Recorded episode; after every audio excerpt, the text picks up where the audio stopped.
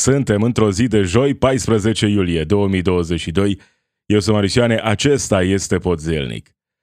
Laura Codruța și neagă zvonurile conform cărora s-ar pregăti să candideze la președinția României. Mai multe ONG-uri îi cer președintelui Iohannis să nu promulge legea privind protecția avertizorilor de integritate. Corupția este considerată drept larg răspândită de 72% dintre români, conform datelor din cel mai recent Eurobarometru. După ce a redus la jumătate prețurile transportului public de stat, Spania a anunțat că unele călătorii cu trenul vor fi gratuite. Acestea sunt câteva dintre principalele subiecte de astăzi. Rămâi cu mine, începe Podzilnic. You are listening to the Podzilnic podcast. News and commentary from a progressive perspective. Laura Codruța și spune răspicat că nu se pregătește să candideze la președinția României. Acest răspuns vine după ce au apărut niște sondaje în ultima perioadă care o prezentau pe Laura Codruța și ca fiind una dintre acele personalități din România care se bucură de multă și foarte multă încredere din partea românilor. Era în top 3 alături de Gabriela Firea și Mircea Joană. Cei trei sunt acolo pe la 30% încredere multă și foarte multă. Hai să auzim răspunsul Laurei Codruța și într-un interviu pentru Radio Europa Liberă Moldova? Nu. Nu doresc să candidez la președinția României. Poate ca să fiu mai clară, răspunsul meu este nu, no, nine, nie. Și dacă mai practic puțin cu colegii din EPPO, o să pot să răspund nu în cele 17 limbi oficiale care se discută în EPPO. Și explicația? De ce nu? Pentru că e un nu foarte categoric și sunt procuror șef european. Principala mea atribuție a fost să construiesc o instituție. Am construit-o de la zero. Când am fost numită, am fost oarecum singură, am avut doar o echipă mică de câțiva colegi cu care am construit absolut tot, începând de la proceduri, buget, recrutări de personal. Suntem la început de drum. Vreau să construiesc o instituție europeană, independentă, puternică, care să protejeze mai bine bugetul Uniunii Europene. În momentul în care mandatul meu va ajunge la final, o să am o cunoaștere, spun eu, unică. O să cunosc foarte bine 22 de sisteme de justiție din Europa și nu doresc să candidez la președinția României. Acesta este răspunsul Laurei Codruța și la întrebarea dacă se pregătește sau nu să candideze la președinția României. Câteva lucruri ar fi de spus despre acest răspuns. În primul rând, hai să o luăm cu cel mai evident lucru. Faptul că spune astăzi nu, nu înseamnă că e un nu pentru totdeauna. Ne aducem aminte de o altă personalitate care spunea nu, sigur că nu, Uh, imposibil. Cine e acel om? Nicolae Ciucă. Nicolae Ciucă în 2018, când era general activ, spunea că nu va face politică, consideră atât de sfântă onoarea și demnitatea de a fi fost șeful statului major al apărării încât, indiferent de ceea ce mi s-ar propune, nu voi face altceva, odată ce ai fost șeful statului major al apărării, reprezintă demnitatea cea mai mare pentru fiecare dintre noi, iar eu consider că nu trebuie să fie în niciun fel umbrită această poziție de activitate în alt domeniu. Nu voi face politică voi, fo- voi face tot ce îmi stă în putere și îmi va îngădui viitorul să sprijin această instituție. Nu voi face politică, spunea politicianul Nicolae Ciucă. Sigur că există diferențe între Nicolae Ciucă și Laura Codruța Chioveși. Dar, în primul rând, ă, amândoi sunt oameni. Oamenii se pot răzgândi. Așadar, răspunsul de astăzi al Laurei Codruța Chioveși nu, nu este un nu pentru totdeauna dacă ar fi să uh, emit acum, nu știu, o părere despre șansele ca aceasta să candideze sau nu, cred că mai degrabă nu va candida uh, la președinția României, cu atât mai puțin în 2024. Nu cred că se va merge pe acest scenariu. Dar uh, vreau doar să uh, arăt că nuul de astăzi nu e neapărat uh, nuul de mâine, de peste două săptămâni, de peste câteva luni sau peste câțiva ani. Dar, în același timp, dincolo de asta, dincolo de șansele ca Laura Codruța și să candideze vreodată la președinția României, rămâne ă, ce a spus pe final. despre experiența ei unică, despre cunoștințele pe care le va acumula. Nu a spus că nu va intra în politică. Cel puțin nu în această declarație. Dacă e să analizăm puțin ce a spus, cred că se pregătește să intre la un moment dat în politică. Unde se va întâmpla asta? La nivel european? Poate.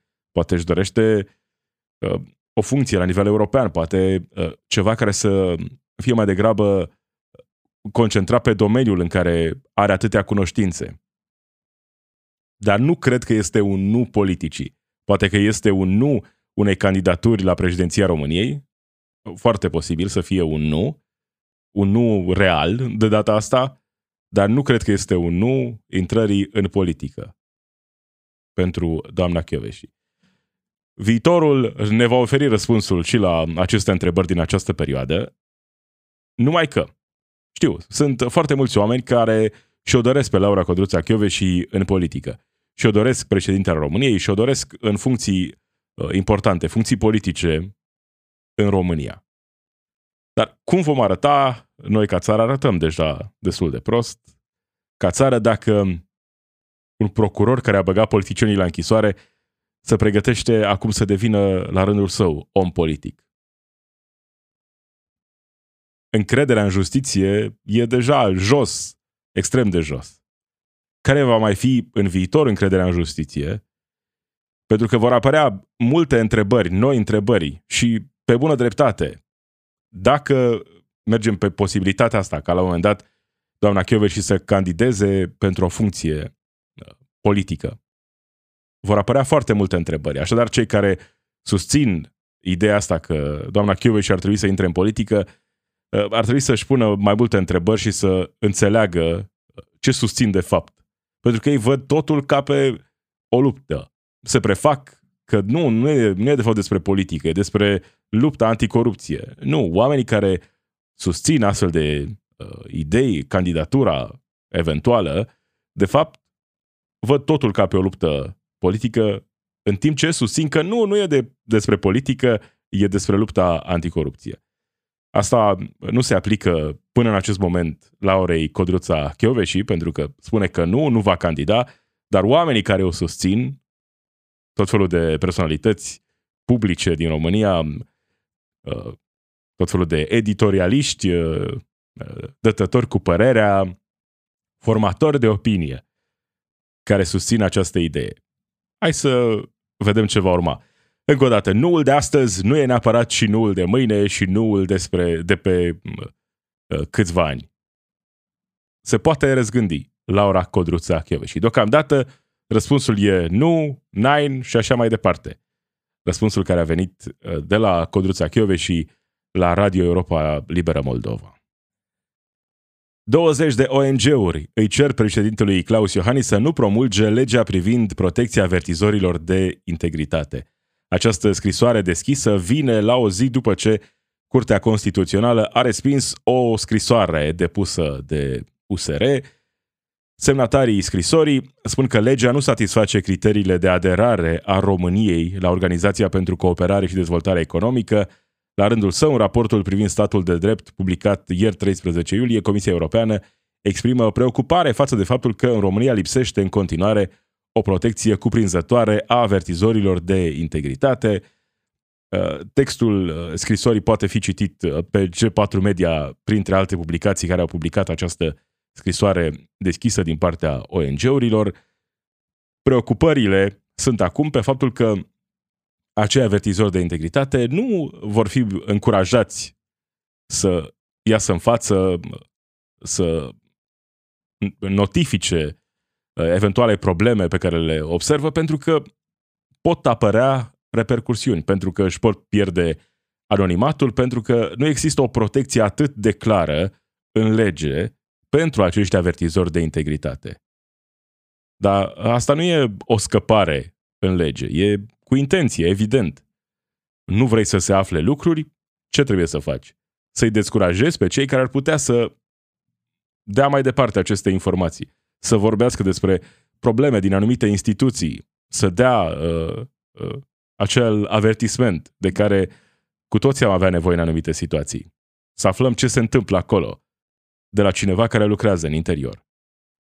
Această lege are așa zise scăpări, bineînțeles cu intenție, iar acum aceste ONG-uri cer președintelui să nu promulge legea. Dar de ce să facă asta președintele? Pentru că asta a fost intenția, să avem această lege astfel încât avertizorii de integritate să nu fie încurajați să uh, vorbească despre problemele pe care le observă. Asta nu se întâmplă doar în România, chiar și uh, în Statele Unite, unde pretind că au protecții pentru whistleblowers, avertizorilor de integritate, numai că, evident, uh, și acolo sunt foarte multe scăpări și se găsesc întotdeauna uh, soluții legale pentru ca cei care avertizează să fie cei care plătesc și nu cei care au încălcat legi, cei care uh, au călcat pe justiție, pe toate valorile pe care pretind că le promovează. Ce va face domnul Iohannis? Va privi cu îngrijorare și o să ne spune că rezolvă el sau că nu, că doar ni se pare că totul e în regulă. Încă n-am auzit să se pronunțe dacă va respinge sau nu această lege. Rămâne să vedem care va fi uh, reacția lui Iohannis. Asta dacă nu e în vacanțe, că s-ar putea să fie în vacanță omul și atunci, uh, știți, are alte preocupări în această perioadă. O să vedem un răspuns, poate la următoarea conferință de presă, peste un an, doi, nu știu, când va mai avea buna dispoziție să se prezinte în fața presei, mai ales după ce s-a întâmplat la ultima conferință de presă, când a fost puțin pus la zid de câțiva dintre ziariștii care au fost acolo, în special de reprezentantul G4 Media. Care va fi răspunsul lui Iohannis? Mai degrabă, cred că am putea să ne așteptăm la niciun răspuns. Nici da, nici ba, nici nimic, că e mai bine. Dacă nu zici nimic, n-ai zis nimic, nu poți fi confruntat la un moment dat cu declarațiile pe care le-ai făcut în trecut. Avem un nou eurobarometru care ne arată că în România corupția este considerată drept larg răspândită de 72% dintre români. Sistemul de sănătate este cel mai problematic privind darea de mită. Avem uh, aceste noi date. În România, 72% cred, uh, dintre români cred că corupția este larg răspândită, în timp ce media europeană este de 68%. Suntem cumva acolo, uh, aproape de marja de eroare în ceea ce privește corupția la nivel european. Pentru că adevărul e, după cum arată lucrurile, după, mai ales după dezvăluirile din ultima perioadă, în România, într-adevăr, de foarte multe ori, uh, corupția îmbracă forma aceea clasică, în care se dă o mită, e mult mai clar că e vorba despre corupție. În alte țări europene, cu uh, o istorie ceva mai îndelungată în domeniu, corupția a trecut la un alt nivel. Acolo nu mai e corupție, acolo e lobby. Acolo cei care fac lobby, ca Macron, chiar se mândresc cu lobby-ul pe care îl fac. Acolo nu mai este corupție, acolo nu mai este nimic ilegal la mijloc, e lobby, știi? E normal să se întâmple așa. Corupția uh, are câteva etape de evoluție. Etapa românească din urmă cu câțiva ani, cu Calta Boșu, cu mai știu eu ce, povești, uh, tabla, nu? Asta e o etapă. Etapa următoare nu e, oh, eradicăm corupția. Etapa următoare e corupția devine legală. Corupția se transformă în lobby, nu mai există atâta corupție clasică, care poate fi mult mai ușor de vedită, trece la următorul nivel în care nu mai există corupție pentru că uh, am reîmpachetat-o, am transformat-o în lobby. Așa cum se întâmplă în atâtea țări civilizate, cu ghilimele mari, unde nu mai există cazuri de corupție, decât foarte rar, pentru că au trecut la acel următor nivel, la care suntem pe cale să ajungem și noi. În care nu are cum să fie corupție dacă e lobby. Dacă e 100% legal, dacă recompensa nu vine acum, că nu ai nevoie tu să vină acum recompensa. Recompensa vine la un moment dat, când o să ai nevoie, când o să fie din nou 100% legal. Cum se întâmplă astfel de lucruri? Hai să luăm un exemplu clar. Avem un om cu putere de a influența la nivelul Parlamentului, Guvernului, cineva care uh, poate face asta, cineva care poate uh, face lobby. Acea persoană, cu putere, cu legături, cu tot felul de cunoștințe, face favoruri unei companii. Acea companie nu îl plătește cu nimic pe omul respectiv. În anumite situații. Deloc. Nimic pentru că are o funcție care nu-i permite să primească astfel de recompense. Nu primește nimic, dar el acționează în numele acelei companii în mod neoficial. Totul este la asta legal, totul e normal, n-a primit șpagă, nu poate fi nimic dovedit. La un moment dat, acel om, după ce a făcut toate aceste favoruri, se retrage din politică, din funcția pe care o avea și trece în mediul privat. Și e plătit fie să susțină discursuri, fie să fie direct angajat în cadrul acelei companii, consultant sau mai știu eu ce. Atunci îi vine recompensa, atunci e răsplătit pentru ce a făcut în trecut. În mod legal, pentru munca pe care o depune acum, nu în trecut când a făcut acele favoruri. Ăsta e doar un exemplu despre cum funcționează corupția la următorul nivel. Da, corupția este larg răspândită, atât în România cât și în străinătate. Corupția nu poate fi rezolvată de justiție. Pentru a rezolva corupția, trebuie să scăpăm de principalul uh, motiv al corupției. Sunt atâtea domenii în care motivul profitului trebuie să dispară. Pentru a dispărea corupția aceasta despre care tot vorbim. Avem și o țară europeană în care oamenii vor putea călători gratis cu trenul după ce a redus la jumătate prețurile transportului public de stat. Spania a anunțat că unele călătorii cu trenul vor fi gratuite. Deciziile au fost luate din cauza creșterii prețului la combustibil și a inflației.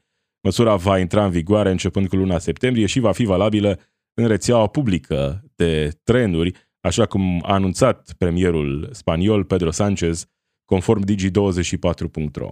Acestea sunt câteva dintre măsurile pe care le poți lua atunci când ești cu adevărat preocupat de soarta cetățenilor țării, de cheltuielile în creștere, de aglomerația din trafic, ca un alt exemplu. Astea sunt lucrurile care trebuie să se întâmple.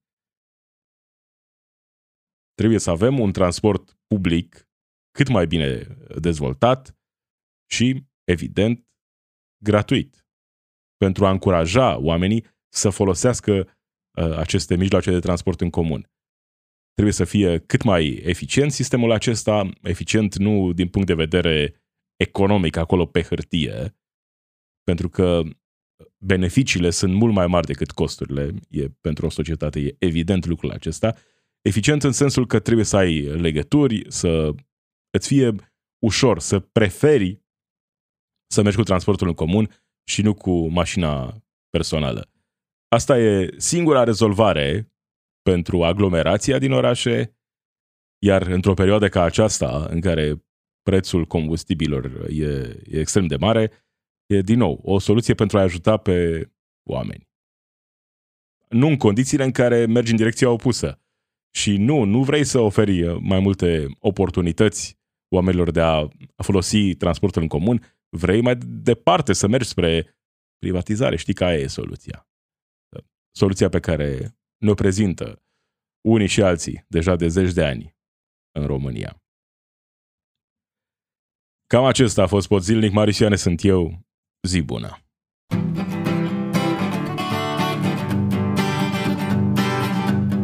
It's we who run the weapons plants and fight the wars they wage, and who work consumer hotlines from the inside of a cage. It's we who sweep the stock exchange where it's our lives they trade, but the black bloc makes us strong. Solidarity forever, solidarity forever, solidarity forever, for the black bloc makes us strong.